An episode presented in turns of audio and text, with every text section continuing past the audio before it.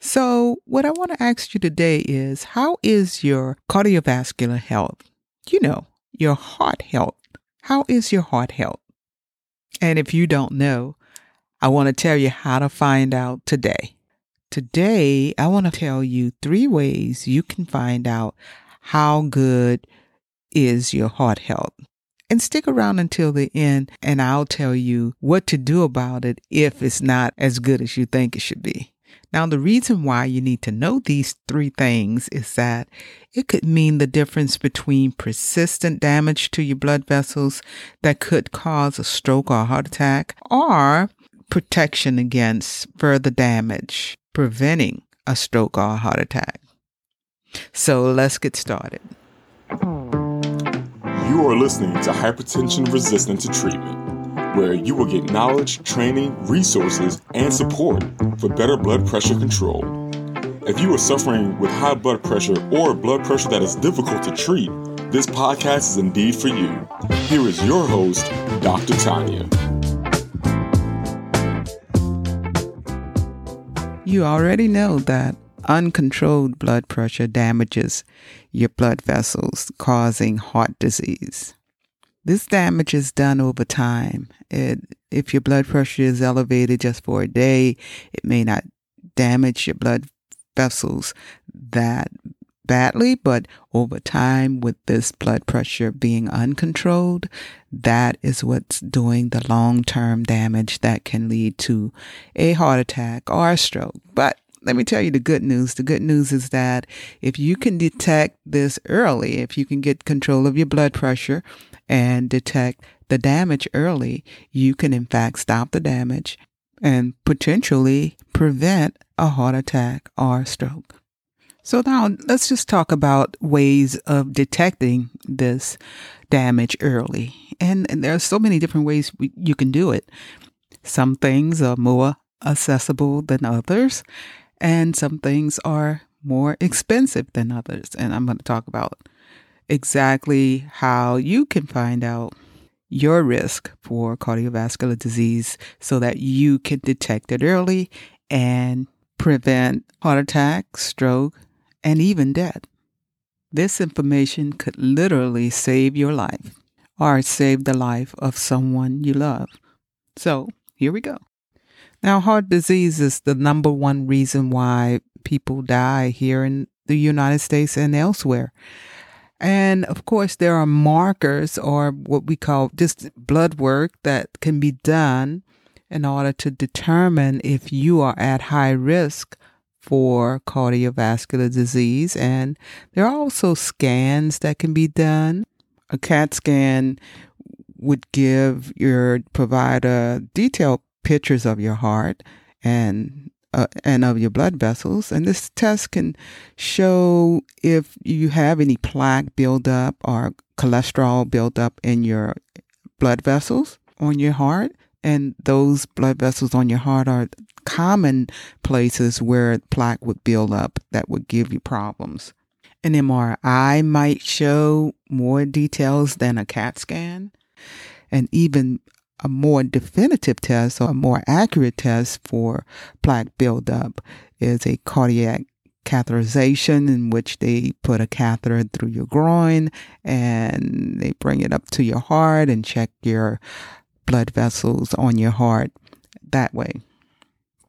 Now, all of those tests are very expensive. Most insurances won't pay for that type of testing unless you're having some problems unless your doctor or healthcare provider is suspecting some type of problem with your heart. An echocardiogram can also be done. It shows your, your heart chambers and valves and how your blood is pumping through your heart. Again, this is not a screening test, and this is not a test that your healthcare provider would just order just to see if you have heart disease, unless you're having problems. So some doctors are doing this heart scan that's called the coronary calcium scan. And that scan gives you a score that shows if you are at high risk for heart disease.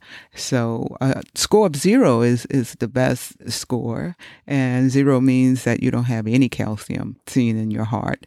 Now, if you're uh, if you do have some calcium in your heart, then uh, the higher the score, then the higher your risk of heart disease. Again, this type of test might not be covered by your insurance if you're not having any problems um, or if you're not at high risk. And your healthcare provider can figure out if you're at high risk by taking a health history. So they'll ask you questions about your family history of heart disease and and other questions about your health. There are also risk assessment tools online that you can use. Uh, the American College of Cardiology has one that can be used, but most of those uh, tools have some limitations to them. They are restricted in certain groups. Like if you're less than 40, then those tools will not be effective. And if you're 79 and older, then those tools may not be useful as well. Of course, the blood work and the scans and the EK, that's right, I didn't say the EKG, but the EKG and the Holter monitors and all, they have to be ordered by your, your healthcare provider or your doctor. Now, I'm going to tell you these three ways that you can find out if you're at risk for cardiovascular disease that you can do in the privacy of your own home. Matter of fact, all you would need is a home blood pressure monitor. Or if you don't have a home blood pressure monitor, then just go down to your drugstore. Many drugstores have a blood pressure monitor nearby the pharmacy. So you can do this. And you can get this information from that monitor. Now, what am I talking about?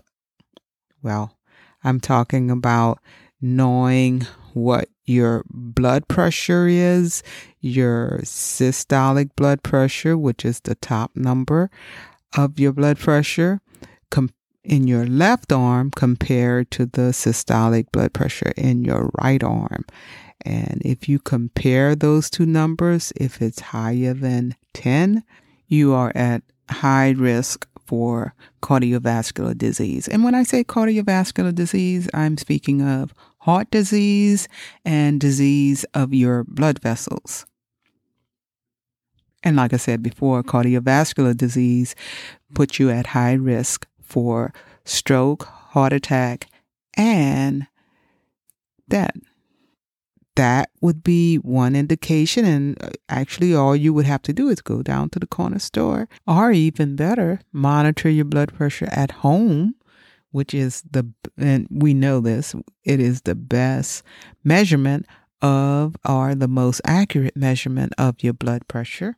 That's in fact if you have an accurate blood pressure monitor and if you're doing, you're monitoring your blood pressure and using the right technique. So, accurate blood pressure monitor and the right technique. And you're at home you have the right size cuff, and uh, all of that would then give you an accurate blood pressure measurement. Now, then you would con- you would monitor your blood pressure in your left arm, and then monitor your blood pressure in your right arm. And if there is a 10 point difference between the left arm and the right arm, then you are likely at high risk for stroke, heart attack, and early death. Now, again, stick around to the end so I can tell you what to do about this. Much research has been done about this. Uh, the most recent was 2016 and really December of 2020. So we do know a difference in systolic blood pressure, that's your top number, between your left and your right arm is linked to a high risk of heart attack, stroke, and death because it indicates that the health of your blood vessels. and it suggests that you're you are having narrowing of your blood vessels. And this narrowing is coming from inflammation in those blood vessels that are likely caused by plaque buildup. This technique is called systolic interarm differences. So it's most important to contact your healthcare provider to do some further testing, and they can do uh, a C reactive protein or what they call the erythrocyte sediment rate or ESR, or even a uh, ferritin level. All of those are markers of inflammation. So you can, in fact, find out definitively if you are at high risk for stroke, heart attack, or death. So, this systolic interarm difference is a screening technique. If you have a 10 point difference, then you need to alert your healthcare provider to do some further testing.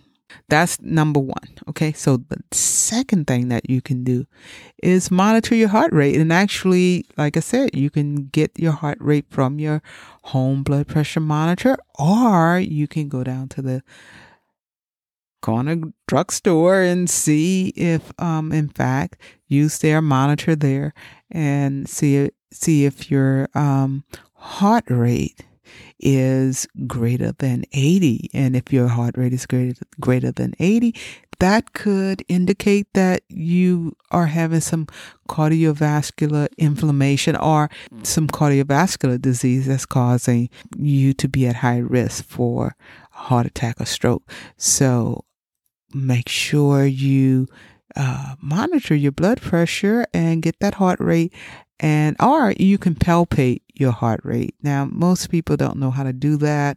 It's an easy process to do. Not not easy for the average person but um, you can palpate your heart rate with your index finger of your opposite hand on your wrist and count your heartbeat for one minute. And you can determine what your heart rate is. And if it's greater than 80 um, consistently, that's the whole idea, consistently, then um, you may be at high risk for cardiovascular disease.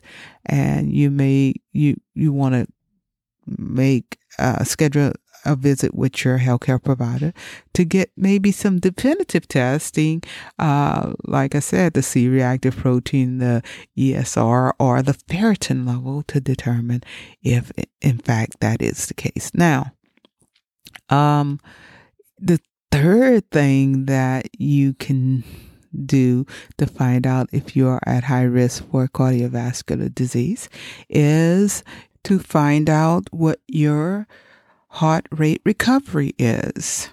Heart rate recovery predicts overall cardiovascular health. So, what is heart rate recovery? It's how fast your heart rate returns to normal after you exercise. The faster, the better. According to research, if you are exercising at your maximum heart rate and then stop, your heart rate should decrease 12 beats per minute until you get back to your normal heart rate. 12 beats per minute is the minimum beats per minute that your heart rate should decline in order to determine your heart fitness. Now, if you're an athlete or you're very athletic, then you your um, heart rate recovery would probably be about 20 to 25 beats per minute.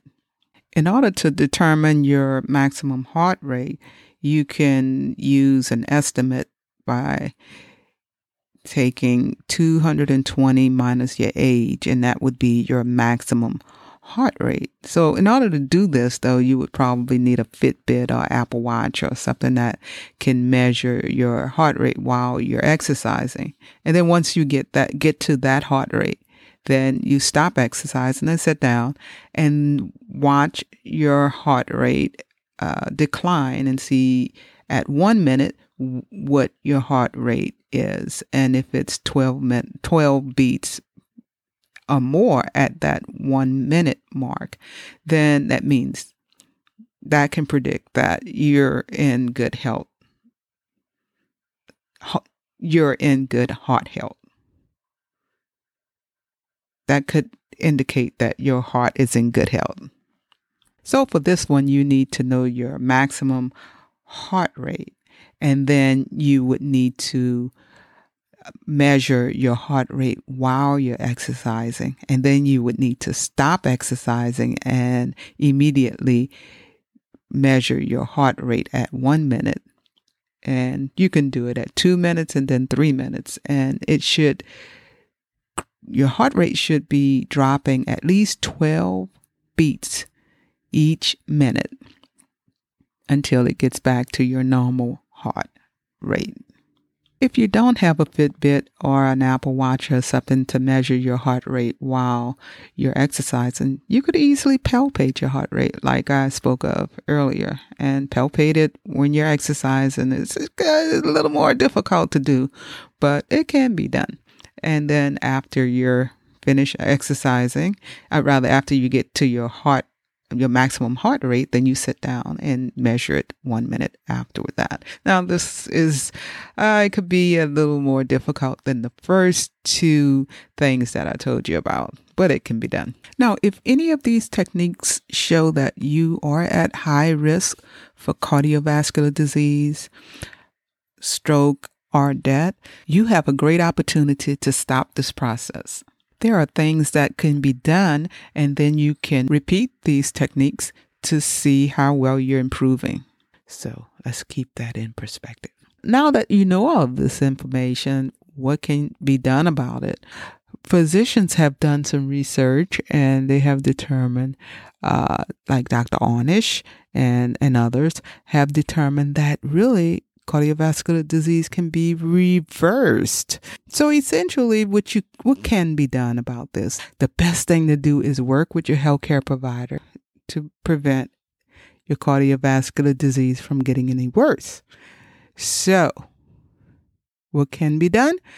There are some medications that can help with uh, preventing cardiovascular disease from getting any worse. Cholesterol medication called statins Uh, some research has shown that statins can prevent further damage. They don't know exactly the mechanism, but they do know that it could possibly help.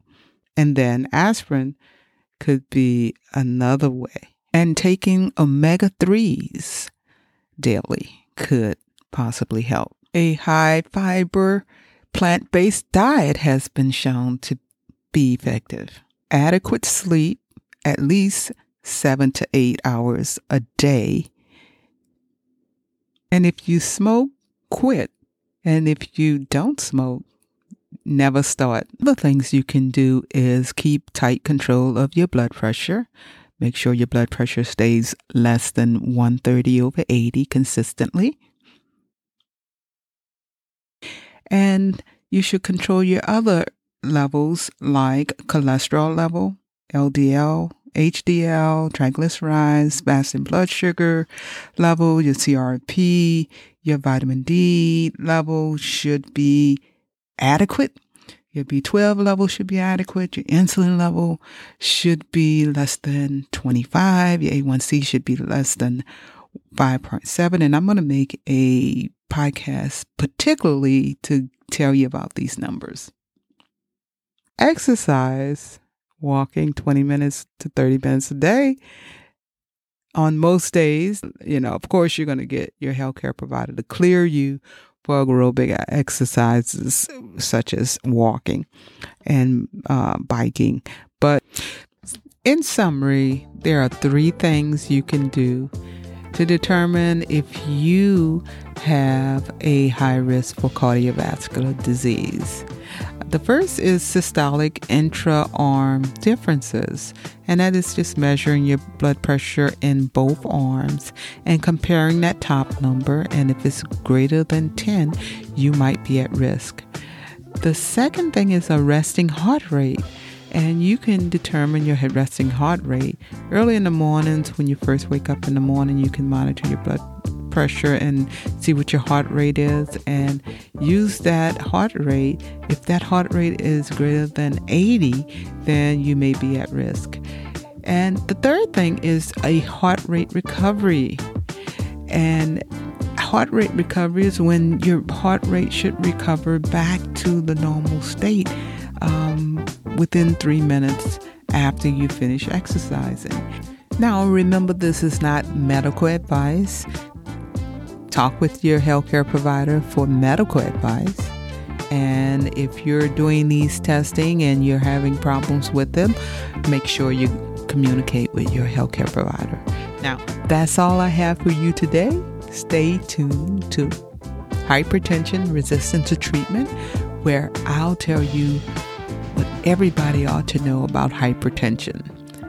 Thanks for listening and share if you have found value in this podcast. See you next time.